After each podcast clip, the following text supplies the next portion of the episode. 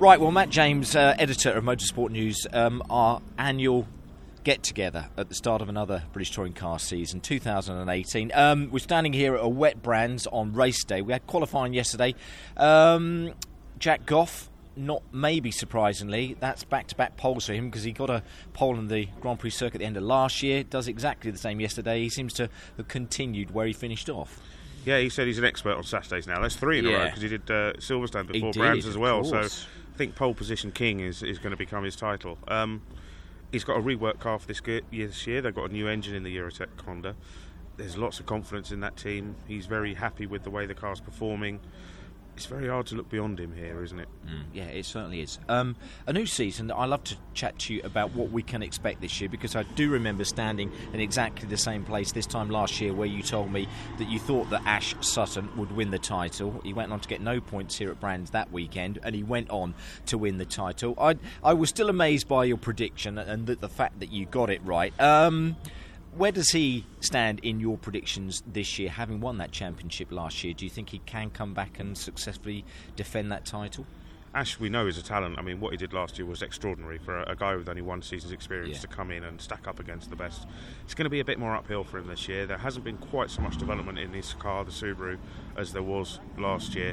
But then, like you say, he started off on the back foot last year, and he's on the back foot here slightly. So, is this just a red herring? Is is it is the momentum going to come later on in the season? We don't know.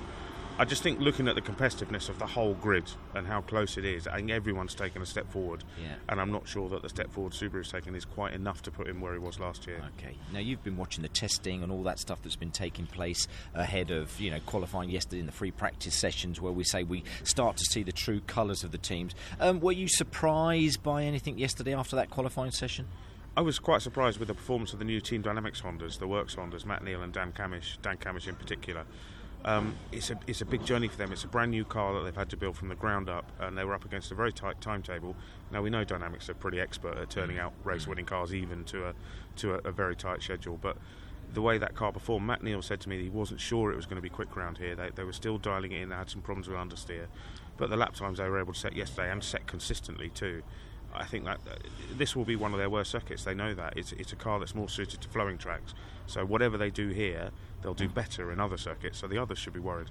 And they look to be good, didn't they? If we look at the times and everything, Dan Cammish had a, a, a lap qualifying lap record taken away from him from a, a technical infringement, which he was disappointed about. But he went back out with a couple of minutes to go and still planked it fourth on the grid, didn't he? So, and let's talk about Dan. I mean, we know Matt, and we know what Matt can do. But again, with Dan Cammish coming in, and we look at the likes of the Ash Sutton side of things, he looks like a talent, doesn't he? We know what he has done, and we, we've got a good idea, I think, now what he can do.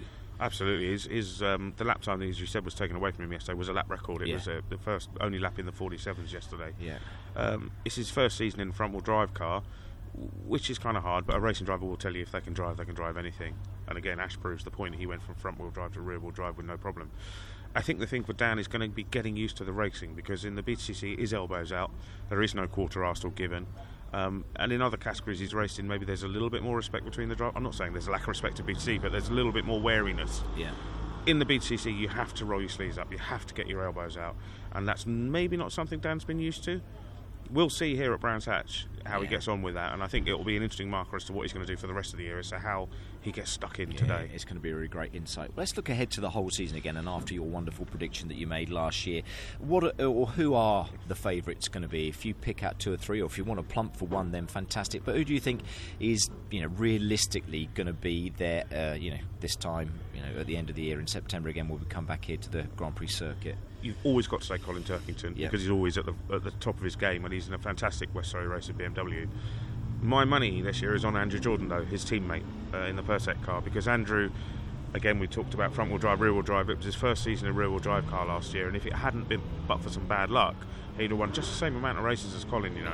Yeah, yeah. And he's now got a year's experience. He's gone quicker in testing when he's gone back to circuits that he now knows. Yeah. I think the peaks and troughs he experienced last year are going to be levelled out a lot more this year.